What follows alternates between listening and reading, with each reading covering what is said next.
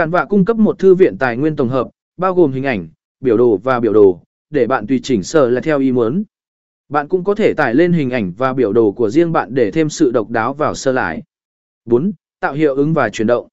Cản vạ cung cấp một số công cụ và tính năng để tạo hiệu ứng và chuyển động cho các sở là thuyết trình của bạn. Bạn có thể sử dụng các hiệu ứng trượt, phát nhạc và chuyển đổi để tạo sự chuyển động mượt mà giữa các sơ lại.